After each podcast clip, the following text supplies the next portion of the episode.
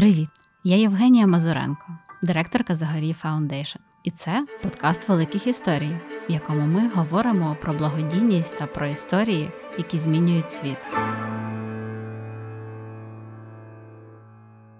Наталі, я вас вітаю. Ви сьогодні на подкасті Великих історій від Zagoriy Foundation. Я безмежно вдячна за те, що ви приділили нам час, і в своєму, я впевнена, full schedule знайшли для нас маленьку шпаринку.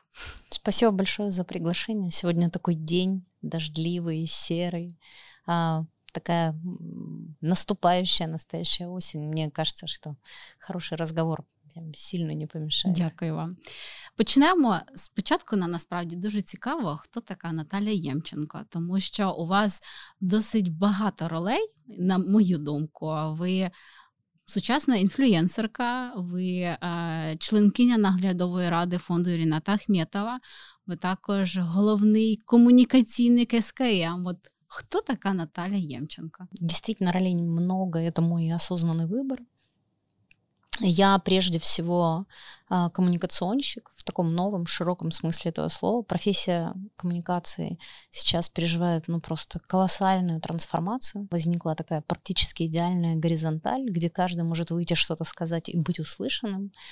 Для этого тебе не нужно получать какой-то специальный пропуск в специальный мир, добежать до телестудии или еще что-то. Это с одной стороны. С другой стороны, а, практически все предыдущие коммуникационные инструменты для тех, кто в профессии, они э, либо не работают, либо работают не так, либо изменились. И я, конечно, переизобретаю вместе со всей большой коммуникационной командой и бизнеса СМ, и благотворительной, эм, благотворительной сферы Рената Ахметова, и мы много работаем с фондом и с медиагруппой, то есть со, всем, со всей большой экосистемой мы переизобретаем коммуникацию для нас. И ответов на наши вопросы, я не могу сказать, что вот их там во внешнем мире прям много. То есть мы не велосипед изобретаем, что-то такое другое. Супер. От ем, Взагалі Foundation, як ви знаєте, проводить е, дуже цікаві дослідження. А ми і... ділимося. Да, дякую, я бачила. Нам мені було дуже приємно. І одне із досліджень це благодійність очима українців, яке чітко показує, що фонд Ріната Ахметова це фонд номер one в Україні, а, який впізнаваний українцями. І От сьогодні нам би хотілося більше дізнатися про цей такий масштабний фонд, про його діяльність, зміни, вашу дотичність. А, действительно, фонд является крупнейшей частной инициативой благотворительной меценатской. И здесь важно сказать, что в Украине очень разношерстный и очень активный и очень ресурсный сектор благотворительности а, где семейные фонды, личные фонды – это только один из жанров, и есть очень много других. И у семейных личных фондов очень важная и сложная почетная роль.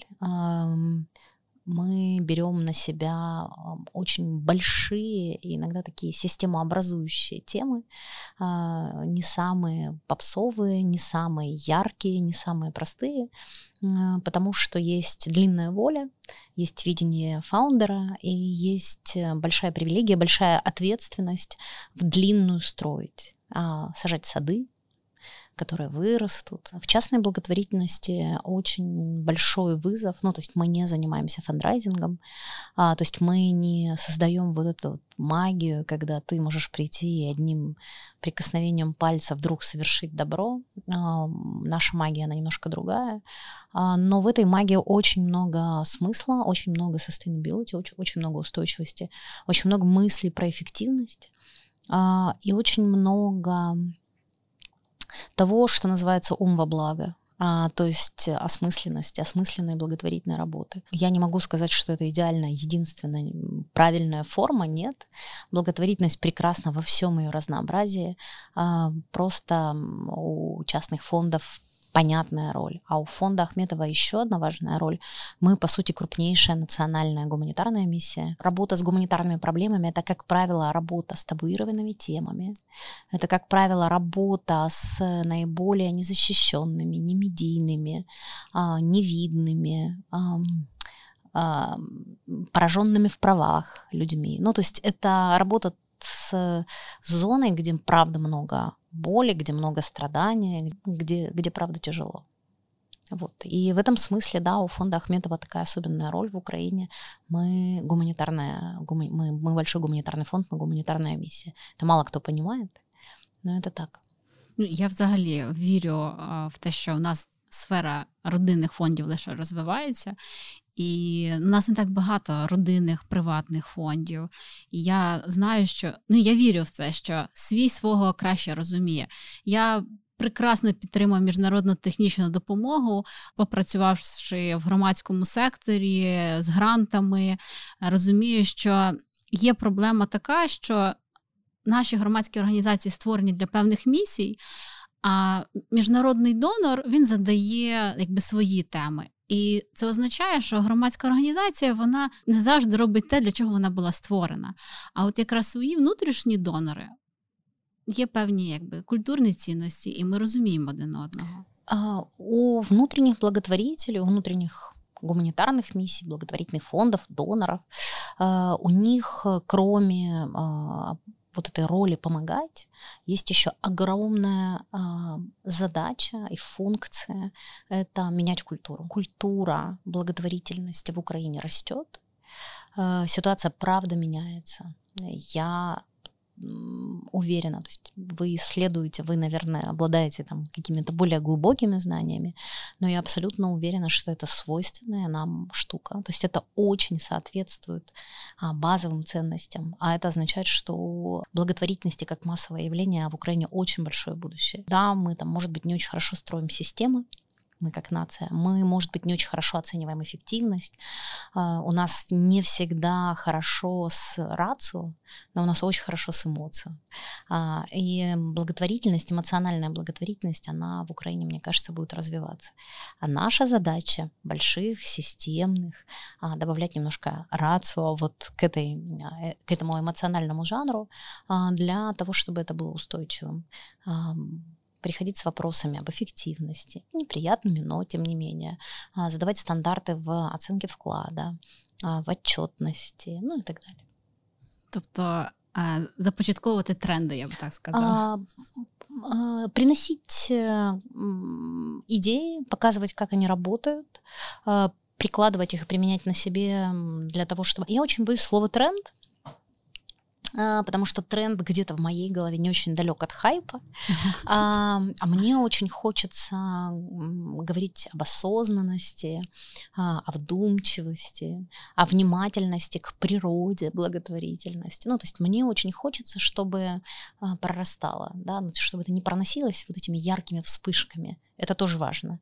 Но чтобы еще, а вот параллельно с вот этими фейерверками, чтобы там внизу тоже робота робота происходила, сади, щоб закладувались сади. Повертаючись до фонду Ріната Ахметова, в цьому році це вже буде 15 років фундації. Уже було, вже а, було. в июлі. Да. Тобто вже такий хороший тінейджер, насправді. Да.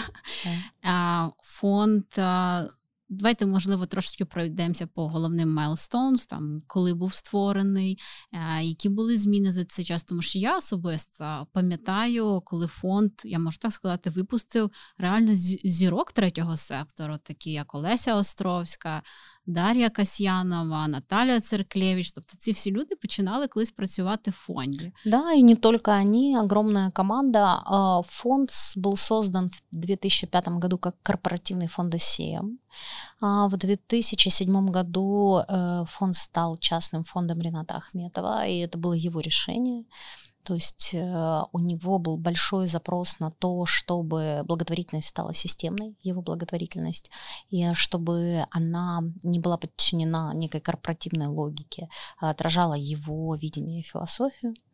А, и команда, вот, которая начала формироваться в 2007 году, была с фондом а, до 2014 года. И это был очень интересный опыт, потому что ну, и интересный и важный, потому что в фонде нарабатывалось огромное количество практик. А, то есть фонд многое делал а, впервые. Это был такой этап накопления а, такой благотворительной мышцы, знания. В 2014 году, когда началась война, э, мы полностью сфокусировались на а, гуманитарной составляющей, потому что для учредителя фонда э, это был главный приоритет, и вот и полностью все а, его внимание было сконцентрировано там. А, и это специфика личного фонда. Это очень важно, чтобы то, что происходит, э, оно отзывалось. То есть это должна быть э, какая-то очень точная а, формула, которая от сердца и обратно возвращается в сердце. Это очень важно. И а, мы тогда а, сохранили только проекты, которые были связаны с семейными формами воспитания. А, которые по-прежнему продолжаются там чуть в другом формате. И портал сиротства нет. И порталы, тренинги. А мы продолжаем снимать э, истории детей, а потому что э, мы когда-то 10 лет назад научили государство, что для того, чтобы детей усыновляли, нужно, чтобы был сторителлинг, нужно, чтобы был понятный продукт, потому что родители хотят видеть, они хотят слышать голос. Будущим родителям очень хочется не идти в процесс усыновления, потому что надо усыновить, чтобы что-то чтобы щоб іскра була. Ну, я вставлю ремарку, що а, десь п'ятеро моїх друзів завдяки вашому порталу мають діток сьогодні. 10 тысяч детей за 10 лет. Примерно тысяча детей в год через наш портал. То есть это только через наш портал. Я по сиротству могу смело говорить, что мы изменили культуру национального усыновления. Когда мы начинали работу, это была табуированная тема. А, во-первых, не было принято вообще, то есть усыновление не было социально одобряемой практикой. А если люди были вынуждены усыновлять, то это было тайна усыновления, никто никогда это не обсуждал. Огромная была тема рассказывать, не рассказывать детям, а что происходит с биологическими родителями. Ну, в общем, это вообще по-другому сейчас. Ну, то есть, во-первых, это социально одобряемое действие. Это не просто хорошо, это круто. Это культура, human behavior, да? 10 років. 10 лет, совершенно верно. А, что такое тысяча детей в год? Это в среднем три ребенка в день. Э, ну, это, это очень круто. И круто, что это стало практикой. Круто, что какие-то сервисы появились у государства. А, круто, что появился нацплан, в котором к 2027 году не должно остаться интернатов. А, это, ну, это культурологический шифт. То есть мы с нашим огромным советским наследием, с интернатами как нормой, с а, исключенными детьми-сиротами, которые не готовы к взрослой жизни, которые не, ну, у которых нет социального опыта, ну, в общем. То есть есть вот эта совершенно травмирующая практика, она должна закончиться, и есть план. И я очень верю в то, что этот план будет выполнен. А, и вы совершенно верно говорите, что целая плеяда специалистов а, сейчас а, на рынке в секторе осталась в этой теме. Я очень надеюсь, что и в том числе при их помощи, при нашем участии, нацплан по уходу от интернатов будет выполнен. И это, честно говоря, будет большое событие. У нас больше не будет э, детей, которые живут без родителей. Да, с приемными, да, в детских домах семейного типа, но это семьи. Э, family first. Это простое, понятное, ничем не перебиваемое мото. У каждого ребенка должна быть семья. Повертаючись до 2014 року, сьогодні 20-й рік. От за 6 років ми були на вашому онлайн-заході, де ви презентували те, що сьогодні ви робите оцін, моніторинг і оцінку. Да? Тобто ми розуміємо, що грядуть нові зміни. Безусловно, потому что мы очень пристально всегда изучали то, какую ценность мы создаем. И в 2014, 15, 16 году, когда мы плотно зашли в гуманитарную тему, мы построили машину. Мы построили такую гуманитарную машину, что к нам приезжали международники значит, и писали, ну, по сути, протоколы э, разворачивания миссий. Это, ну, то есть это совершенно не... У нас есть фильм, снятый надо посмотреть, ну, я думаю, юндипишниками. А, фильм инструкции снятся у нас на Донбасс-арене, на, наш, на нашем распредскладе, где они ну, буквально а, создают протоколы разворачивания гуманитарных миссий такого масштаба. И а, мы с 2014 года а, проводили исследования, которые назывались «Гуманитарная карта». Мы проводили вместе с КМИСом, это был наш неизменный партнер, где мы изучали очень подробным образом, абсолютно научно потребности людей, которые жили по обе стороны линии соприкосновения и на ней. А, и исходя из этих опросов мы формировали а, наши программные решения. Мы этой картой делились полностью с Humanitarian Country Team, то есть со всеми международными, вообще со всеми, кто работал в секторе. А, и мы а, на базе этой карты ввели практику координации, где мы садились и обсуждали, по сути, кто что делает.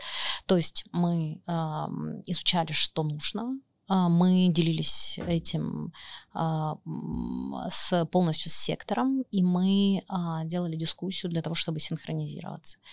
На самом деле там еще была логистическая синхронизация, когда появились блокпосты, и нужно было пересекать блокпосты, чтобы не было очередей.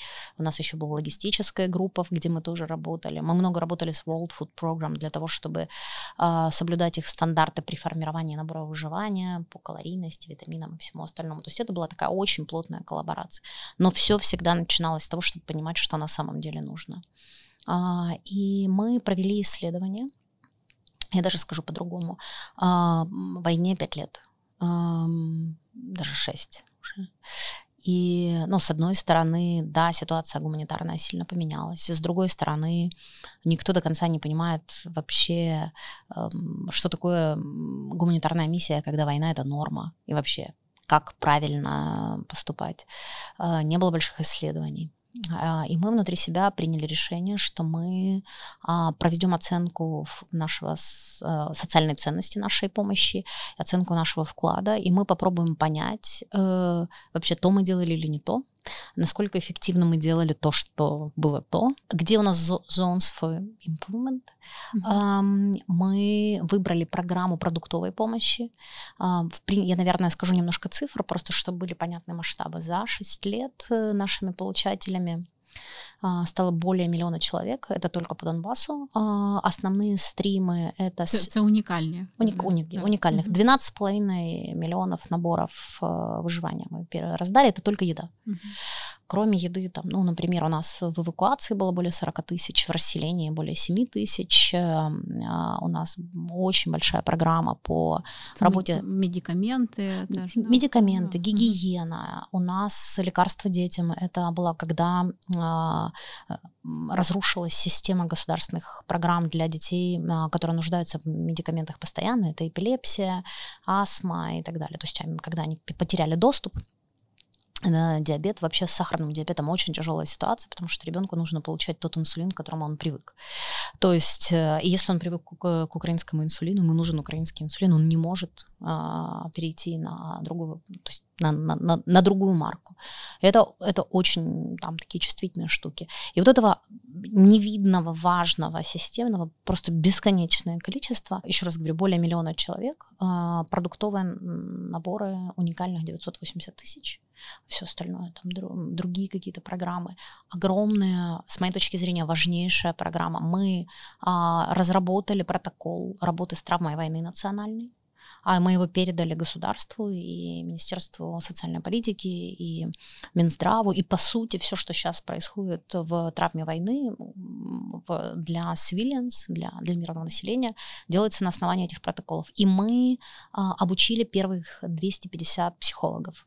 А, то есть мы разработали, мы привлекли международную экспертизу, мы привлекали тех, кто работал с травмой войны а, у родителей детей Беслана, мы работали, ну, то есть с такими очень конкретными экспертами, а, и мы обучили первых 250 психологов, э, которые часть, частично продолжают работать с нами, потому что у нас программы психологической реабилитации не останавливаются ни на один день.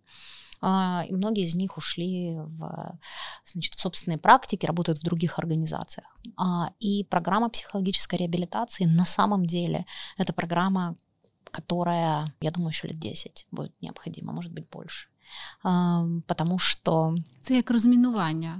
Абсолютно. Війна може йти день, а розміновувати ти будеш. Абсолютно, потому что мы много общались э, с ирландскими благотворительными организациями, которые работали, они до сих пор, 20 лет прошло с момента завершения конфликта, у них до сих пор а, идет работа с травмой войны, а, с женщинами, которые, оказывается, были изнасилованы, а, с детьми, которые, оказывается, пережили психологическое или физическое насилие, с комбатантами, как они их называют. То есть до сих пор 20 лет прошло. И они говорят, что это, ну, вот это, это не потеряло своей актуальности.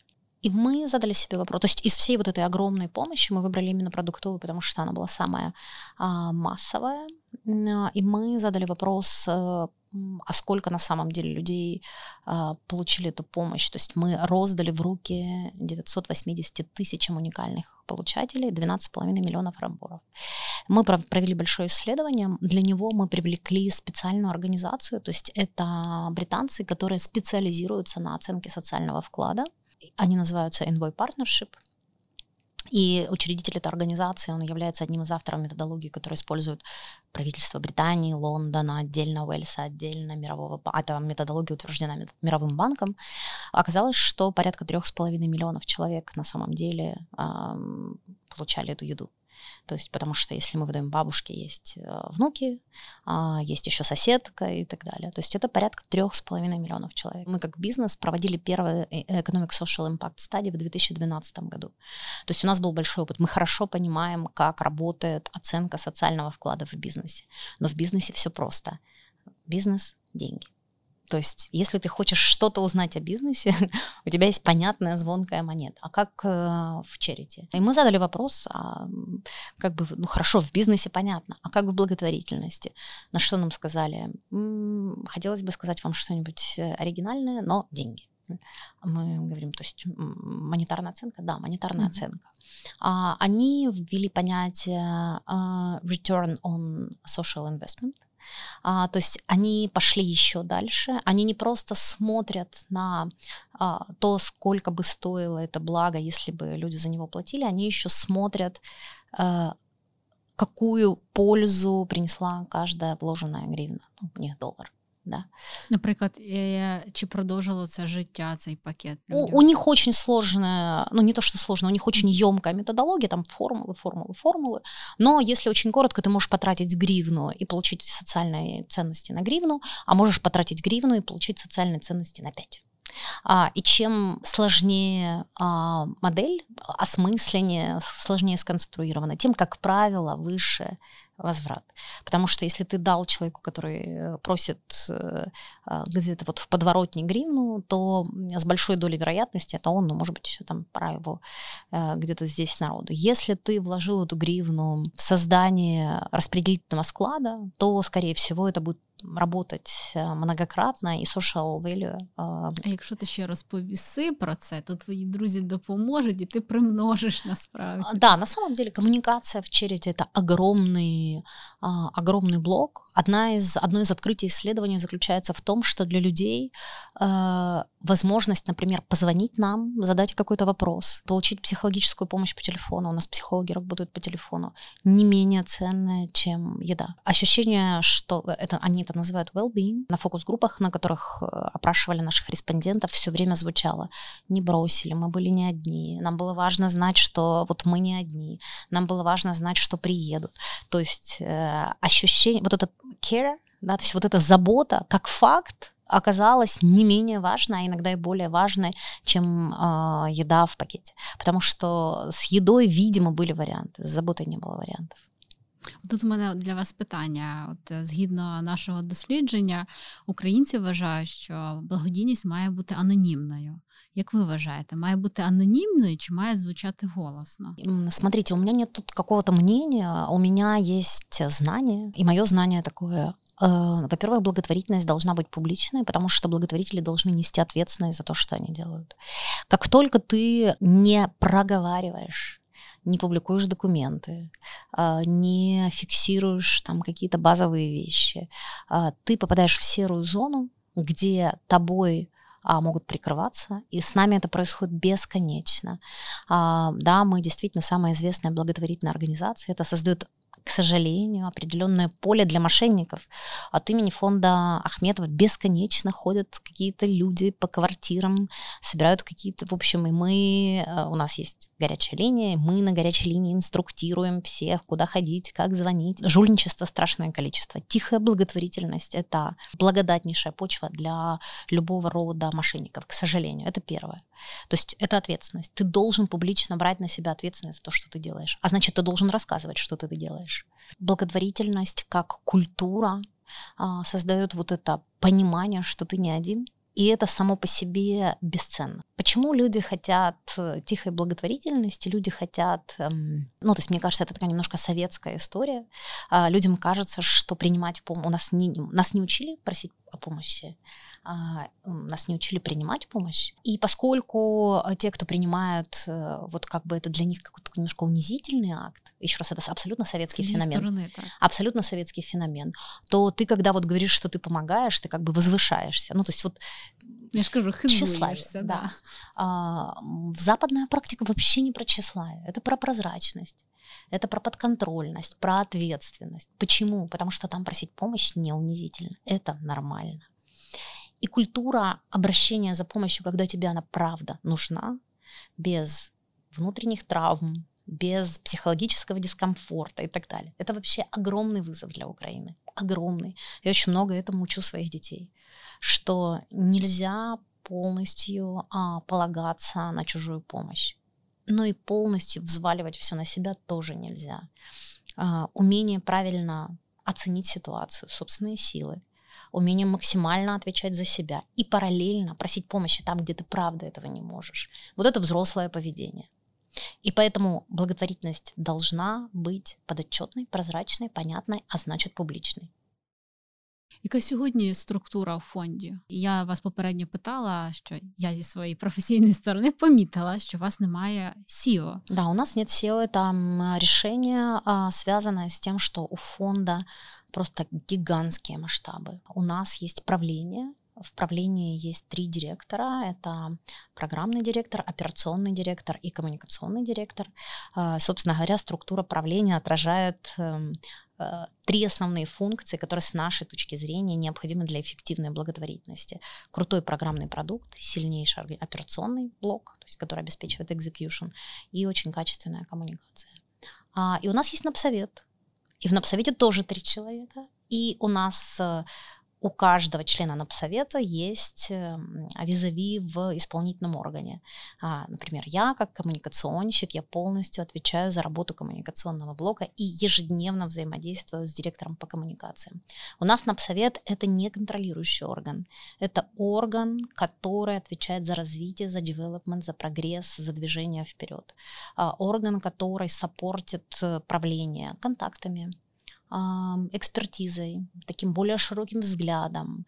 А, возможно, это связано с тем, что мы зашли вот в эту эпоху метамодерна, когда вообще ничего не понятно и все меняется каждый день, когда а, на вопрос, какая ваша стратегия, все говорят, ну, была вот такая, да, то есть э, все понимают, как быстро устаревают э, какие-то такие глобальные векторы, а, и здесь борт должен вот этот он, быть онборд. Да, on да, он должен быть онборд. А хто тоді головний спікер від фундації? У нас очень публичный программный директор, у нас блестящий спикер, коммуникационный директор. На верхнем уровне это я. То есть на уровне стратегическом это я. Супер, я вас слухаю і прям заслухаюсь. Насправді треба з вашим програмником тепер познайомитись ближче. Наш програмник это очень, то есть такой менеджмент.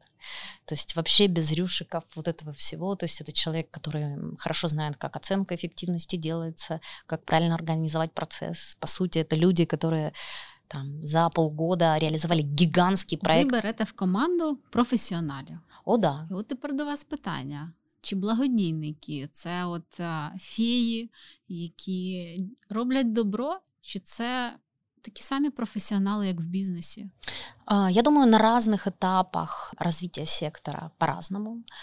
Более того, я считаю, что сектор прекрасен в своем разнообразии, но я считаю, что благотворительность в длинную это профессиональная история, потому что в длинную а, эффективность очень важна. Особенно, когда это именной личный фонд. Потому что если человек много лет, 15 лет подряд, а, направляет на благотворительность очень большие суммы, это означает, что он должен верить, что он правда делает какие-то крутые вещи. А, он должен видеть результат, результат для него должен быть ну, каким-то понятным. Должен верить в то, что ресурс, который он направляет, э, благотворительная помощь, которую он оказывает, его меценатский вклад, э, он метр, он имеет значение, он меняет. А для того, чтобы показать, что что-то поменялось, нужно показать, как было и как стало. И что бы было, если бы не было. Это тоже mm-hmm. очень важная история. Ровно в этот момент мы говорим о самом классическом менеджменте. Вот, вот это абсолютно классический менеджмент, да, применительно к благотворительности. И мы уже много лет вместо каких-то мероприятий на день рождения фонда проводим тренинги для сектора, а, где мы выбираем тему, которая важна в моменте для нас, и приглашаем лучших из лучших тренеров для того, чтобы поделиться этой экспертизой с другими фондами. Мы приглашаем обычно 20-25 э, лучших фондов. Мы были, наши коллеги были. Я надеюсь, было полезно. Для нас это еще возможность сделать вклад в то, что вы делаете, вы делаете а, в ну, какую-то такую юнитизацію сектора. Ну, підтримка один одного це взагалі да. штука, яка трохи, да. мені здається, відсутня в нашому секторі. В Україні в принципе, коллаборации — это редкая птица, очень сложный жанр. Мы очень конкурентны, в отличие, допустим, там, от протестантской, ну, американской культуры, где главный тип сообщества — это профессиональное сообщество. То есть если ты благотворитель, и вот ты приезжаешь в новый город, первое, что ты делаешь, ты идешь в ассоциацию условную благотворителей. Шукаешь своих однодумцев, своей комьюнити. Именно. Да. Ты заходишь в комьюнити, и ты моментально получаешь доступ к знаниям, связям, а, пониманию формированию ландшафта и так далее. Значит, у нас первое, что происходит, когда ты как благотворитель приезжаешь, значит, ты а, под микроскопом рассмотрен, обсужден и так далее, ты представляешь опасность, потому что ты конкурент. А, и только спустя какой-то совместно пережитый опыт, желательно травм, не травматично, а такой наполненный драмой, только спустя вот этот период, только после этого возможны коллаборации.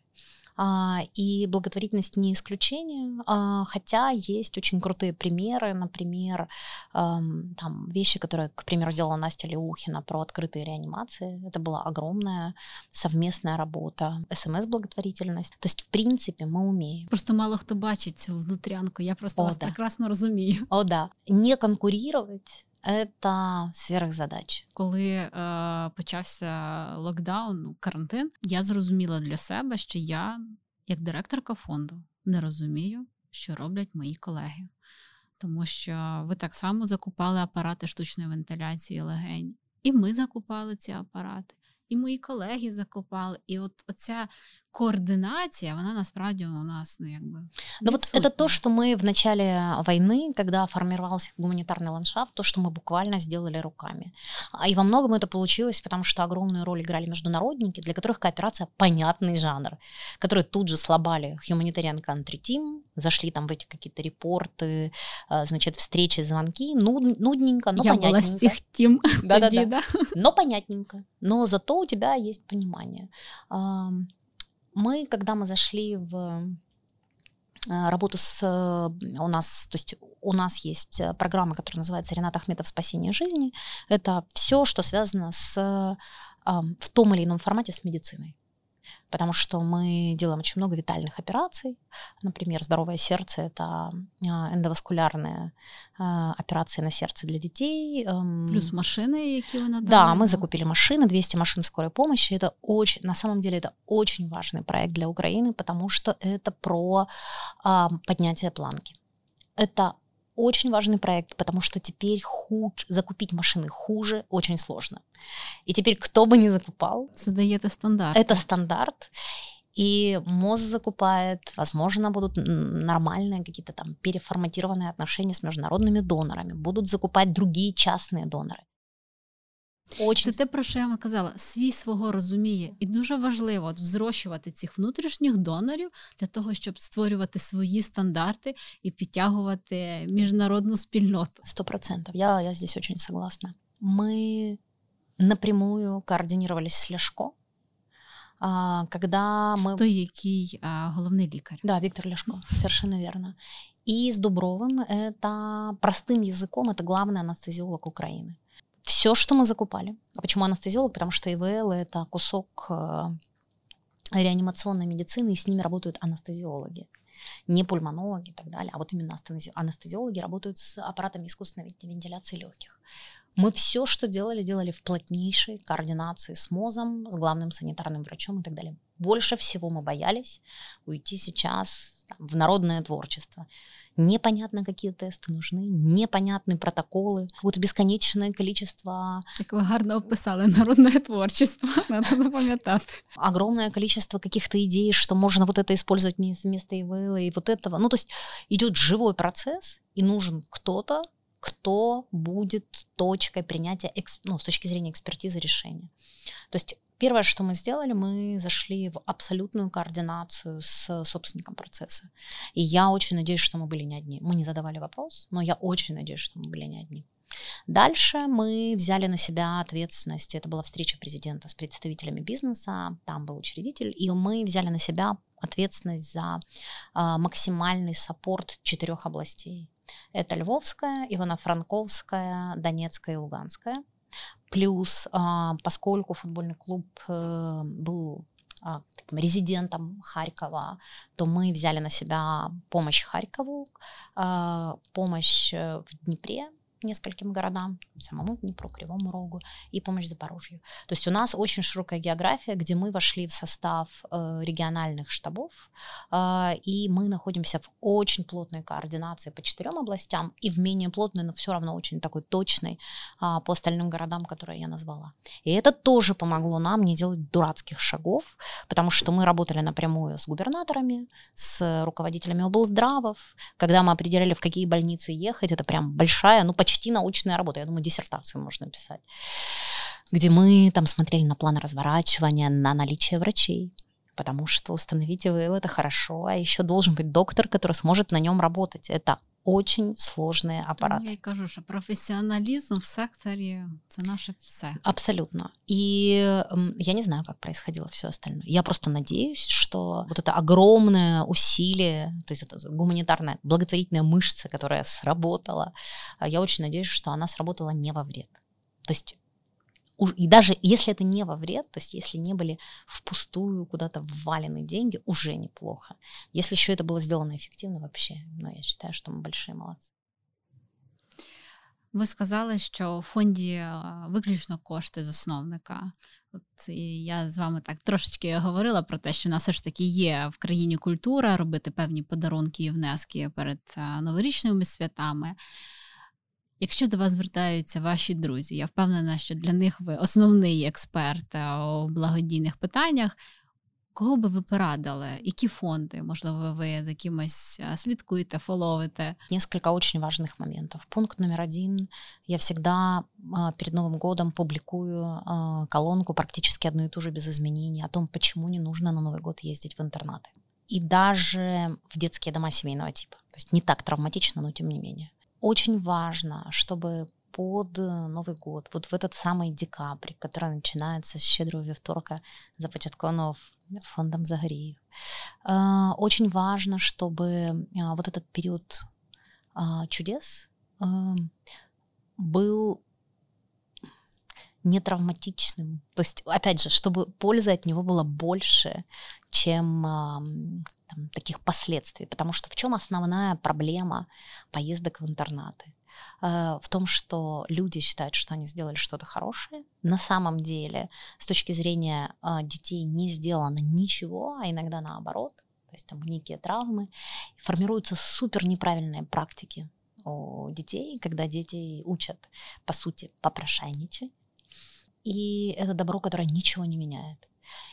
И, и мне кажется, это так неправильно.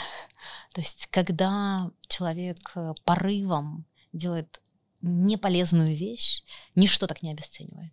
А, во-первых, в Украине есть прекрасные а, работающие инструменты а, поиска благотворительных проектов, уже проверенных, которые трогают лично тебя. А, украинская биржа благотворительности, которая сейчас провела ребрендинг. И Добро. Называется Добро. Ребята делают огромную а, работу для того, чтобы а, проверять. А, то есть они создают инфраструктуру для людей, которые не умеют, э, не хотят, еще не пришли к тому, чтобы делать благотворительность системно самостоятельно, которым нужен оператор.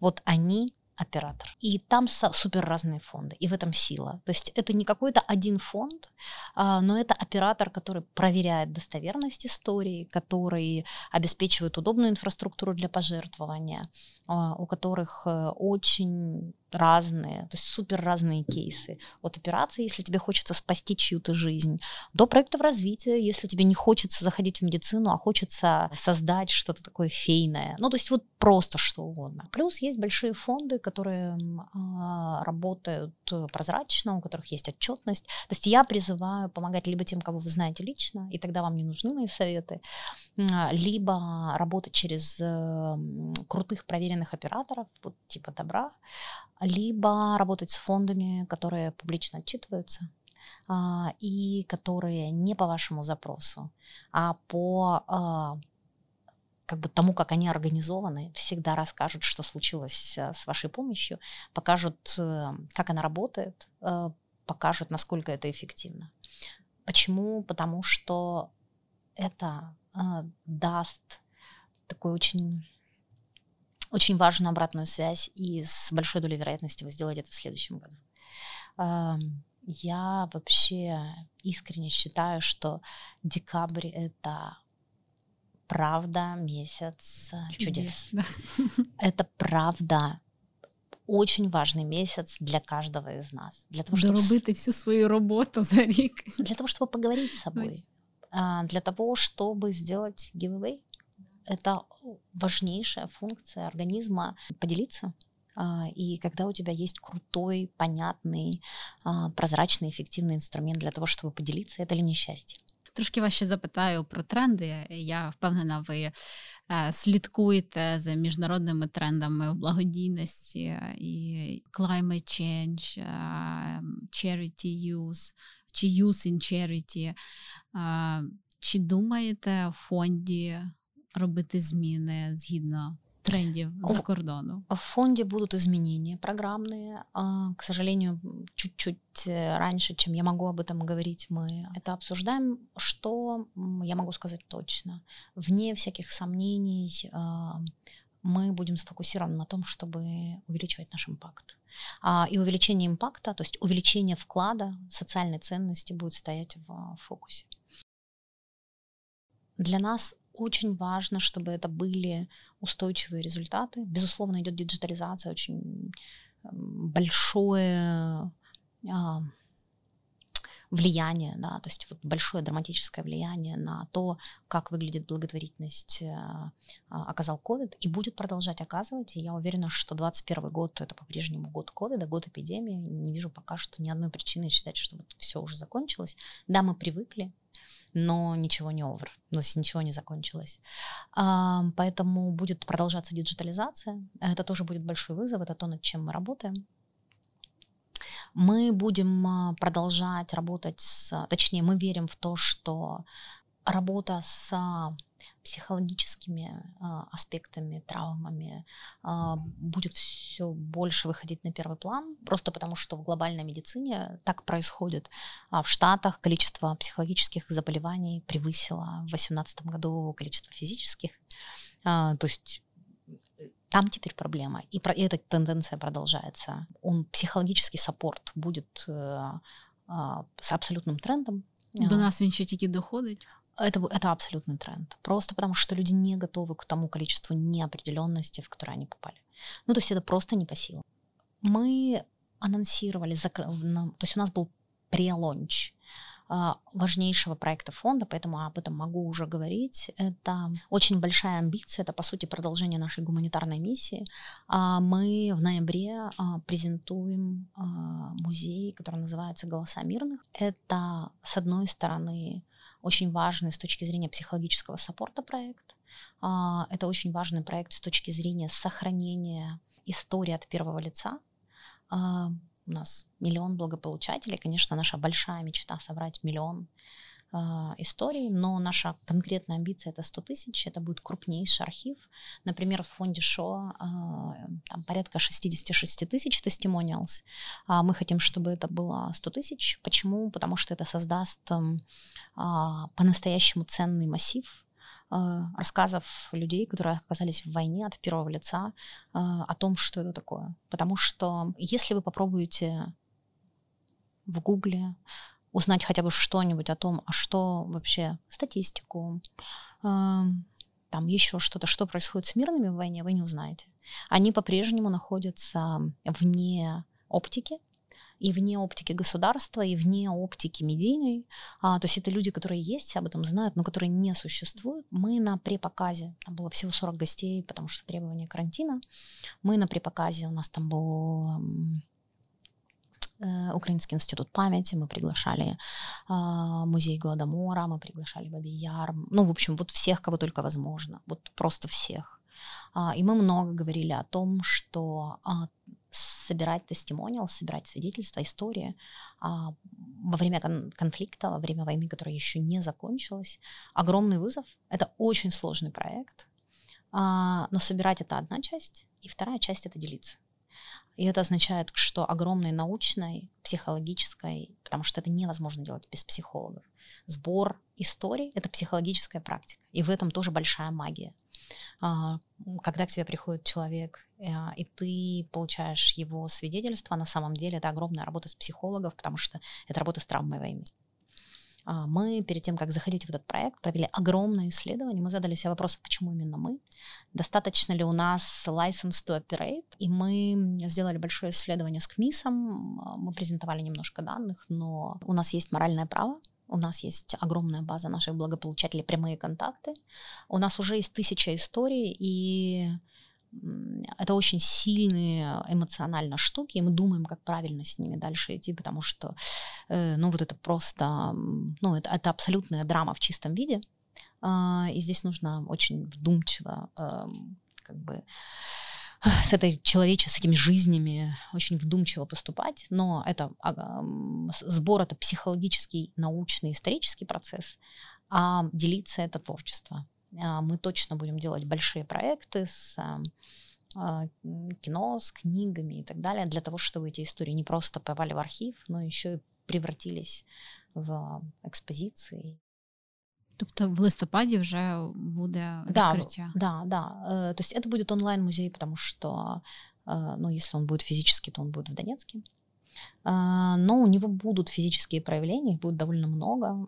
Например, мы, мы на предоткрытии озвучили три проекта, которые, по сути, уже существуют, просто их еще не видно. Это проект истории. Вот у нас уже есть тысяча историй, и вот еще раз, каждая из этих историй, она outstanding.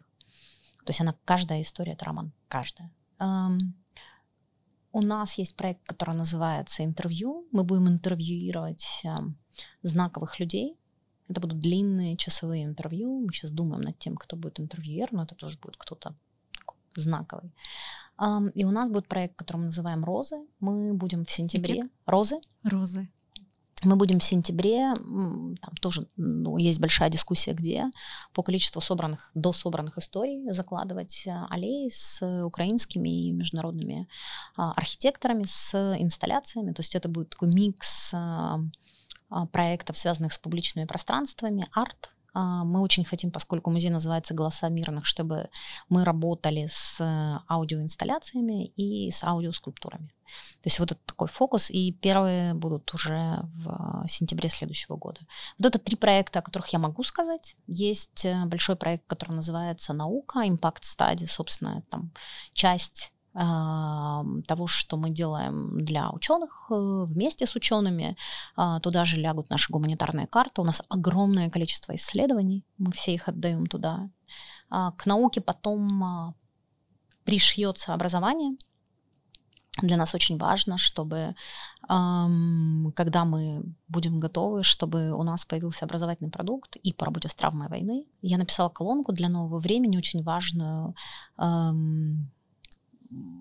в которой я вернулась к манифесту Памука. Памук в 2013 году вышел с огромным манифестом для музеев, который назвал «Мой скромный манифест для музеев», где он говорил о том, что а, музеи нарративные в основном, они отражают э, позицию там, государства, еще чего-то, а мир готов для того, чтобы появились музеи маленьких историй.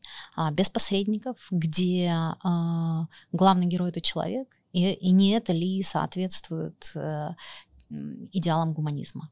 И нам это страшно отзывается, потому что нет ничего более ценного для продвижения идеалов гуманизма, идеи гуманизма, вообще вот этого большого европейского нарратива о гуманизме, чем э, от больших нарративов обратиться к реальным историям маленьких людей в очень большом количестве.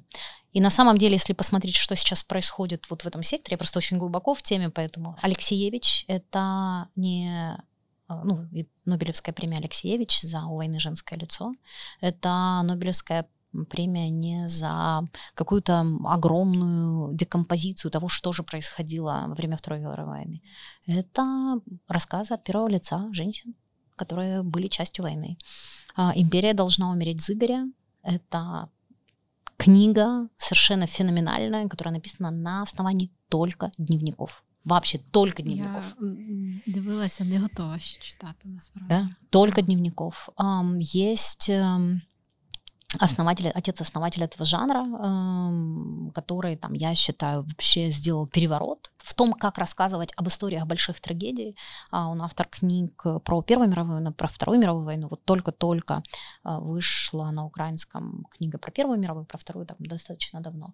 И это все абсолютно другой жанр, когда в центре а, больших событий маленькие люди. На самом деле мы знакомы с этим жанром, если вы помните дневник э, Анны Франк, это вот, э, вот это оно, когда огромная война. Або про жінок в Берліні. Совершенно верно. От когда... Я дуже я і фільм подивилася, і книжку прочитала, і я зрозуміла, що я я дуже хочу, я собі купила цю книжку, про яку ви говорите. Вона лежить в мене на поличці, я зрозуміла, що поки що не готова її читати. Да. Но на самом деле именно из этого рождается гуманизм. Когда у нас нет абстрактной войны с абстрактными миллионами каких-то непонятных людей.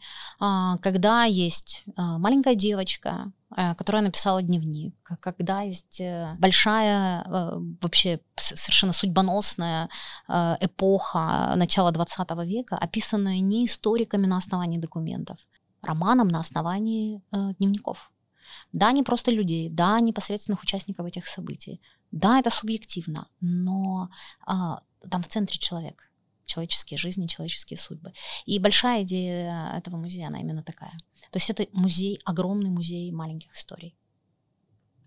Ви так зацікавили, якщо чесно, я вже ну, очікую. Да, і... Просто ви піднімаєте ту тему, до якої ну, навіть ті, хто займається гуманітарними питаннями, вони, знаєте, too far from here. Да. А, возможно, именно в этом наша роль. А, потому что я приведу пример с национальным усыновлением. Когда мы начинали, это была именно такая тема. Это было тяжело, это было больно, это было табу. А сейчас это крутая штука, в которой ок, все понятно, много работы, много боли по-прежнему, но... 10 років. Да, 10 лет. И, собственно говоря, там тот переворот, который было нужно, мы сделали, и мы сейчас очень, то есть какие-то очень важные точечные вещи мы делаем, но это не главный фокус, потому что оно уже работает. Я абсолютно уверена, что то, что мы сейчас начинаем в области музея, через какое-то время станет очень оцененным. In demand. Да, оцененным, совершенно да. верно. Когда мы сейчас э, делали презентацию, и встал Дробович, да, руководитель Института памяти, э, с, там, ну не то чтобы комплементарная, но совершенно профессиональной оценкой сказал, будет очень тяжело, но надо делать. Надо делать. А, вообще работа с памятью — это такая взрослая, требующая отваги и якоїсь самопожертвы штука. Ну, мы долго обсуждали. Вот еще раз, мы перед тем, как заходить, мы провели огромную работу для того, чтобы убедиться, что мы готовы, у нас на это есть лицензия, что да, это мы, а, что у нас есть моральное право не только да, в наших у глазах. фундации, точно. Да, но и в глазах благополучия. То есть мы провели огромную работу для того, чтобы мы а, подняли там все предтечи нашу работу с психологами, потому что без психологов сделать это невозможно. А, а наши гигантские архивы, у нас километры видео, просто километра записанного видео, потому что мы всегда были там на передовой, где э, практически никто не доезжал. То есть наши бригады мобильной выдачи всегда доезжали в серые зоны, там, вплоть до Песок. Ну, то есть вот просто вообще просто везде. У нас огромный фотоархив, а, у нас э, бесконечное количество дневников, писем. Боже, что, ну, то есть то, что нам там люди пишут и присылают, у нас немыслимое количество артефактов. То есть у нас есть гигантская коллекция, например, ключей от несуществующих квартир. Ну, то есть... Ціла історія кожного а, життя. Совершенно верно.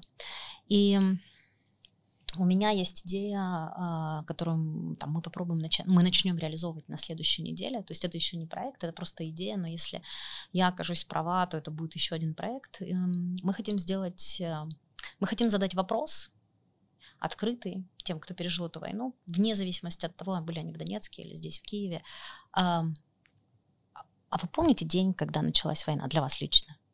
Вот вы помните день, когда вот вы поняли, что началась война? Я задала этот вопрос членам своей команды. У всех это разный день.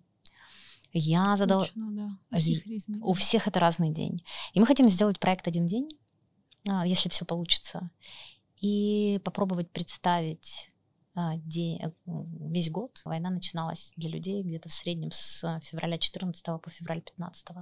Для многих жителей сельских районов там война началась в 15 году, в феврале зимой 15 года, когда ужасно бомбили. И мы хотим это представить от первого до последнего как один день и посмотреть. То есть когда там, утром, днем, вечером. То есть вот этот период, когда будут называть. И собрать, э, собрать такие истории. Вот, мне кажется, эм, день, когда началась война, это такой сакральный разговор, эм, из которого может очень много рефлексии появиться. Я вам вже казала, я дуже надихаюсь вашою персоною. Спасибо большое, мені дуже приємно, але це абсолютно неожиданно. Я... Тому що ви мама чотирьох донечок, і ви така різностороння жінка. Ви сказали самі, у вас дуже багато ролей. Як вы это все поєднуєте? Смотрите, во-первых, э, с точки зрения детей, это там большая шутка нашей семьи, которая может быть и не шутка, что главная задача это воспитать э, старших, а дальше они сами. Но на самом деле действительно старшие дети там, делают очень большой вклад в э, воспитание. То есть старшие в воспитание Марты, Марта в воспитание Оливы. Я искренне верю, что дети, ну вообще в семье все хорошо, особенно у детей все хорошо, если маме хорошо. Я... мама, хэппи бэби. Да, совершенно верно. И я э, очень сконцентрирована на том, чтобы понимать, хорошо ли мне по-настоящему, э, чтобы четко отличать голод от аппетита, потому что очень большая проблема в том, что часто, ну, не только девочки, девочки, мальчики, мы, современные люди, живем э, не теми жизнями, которые нам бы хотелось, а теми жизнями, которые нам предлагают, а, потому что эти жизни или фрагменты жизни громкие, это, знаете, когда в чем разница между голодом и аппетитом? Аппетит это то, что возникает, когда ты видишь а, что-нибудь красивое на тарелке или чувствуешь аромат, а голод это то, что происходит э, у тебя внутри, а, когда у тебя для этого нет никаких стимуляторов, но есть четкое внутреннее осознание, чего именно ты хочешь. Отличить голод от аппетита большая работа над собой, но это супер важная работа. Мы говорили до эфира о том, что несложно говорить нет, если ты знаешь, чему ты хочешь сказать да. А искусство говорить нет это не забытое искусство, с моей точки зрения, это несуществующее искусство. А главное искусство это сказать да. А причем сказать да тому, что а, голод, а не аппетит. А я очень тщательно выбираю то, чем я занимаюсь. Я никогда, насколько это возможно, а я себе могу позволить это, очень редко я делаю те вещи, которые мне не нравятся или не интересны. То есть для меня есть две э, фундаментальные вещи. Мне должно быть интересно, э, и то, что интересно, должно приносить радость. Э, я не очень верю в концепцию счастья, а, все-таки счастье это, конечно, экзальтированная штука. Я очень верю в то, что а, мы должны испытывать радость по поводу. Я считаю, что интерес это главная движущая сила. Вы нам всякие за кулісся розказали. Дякую вам.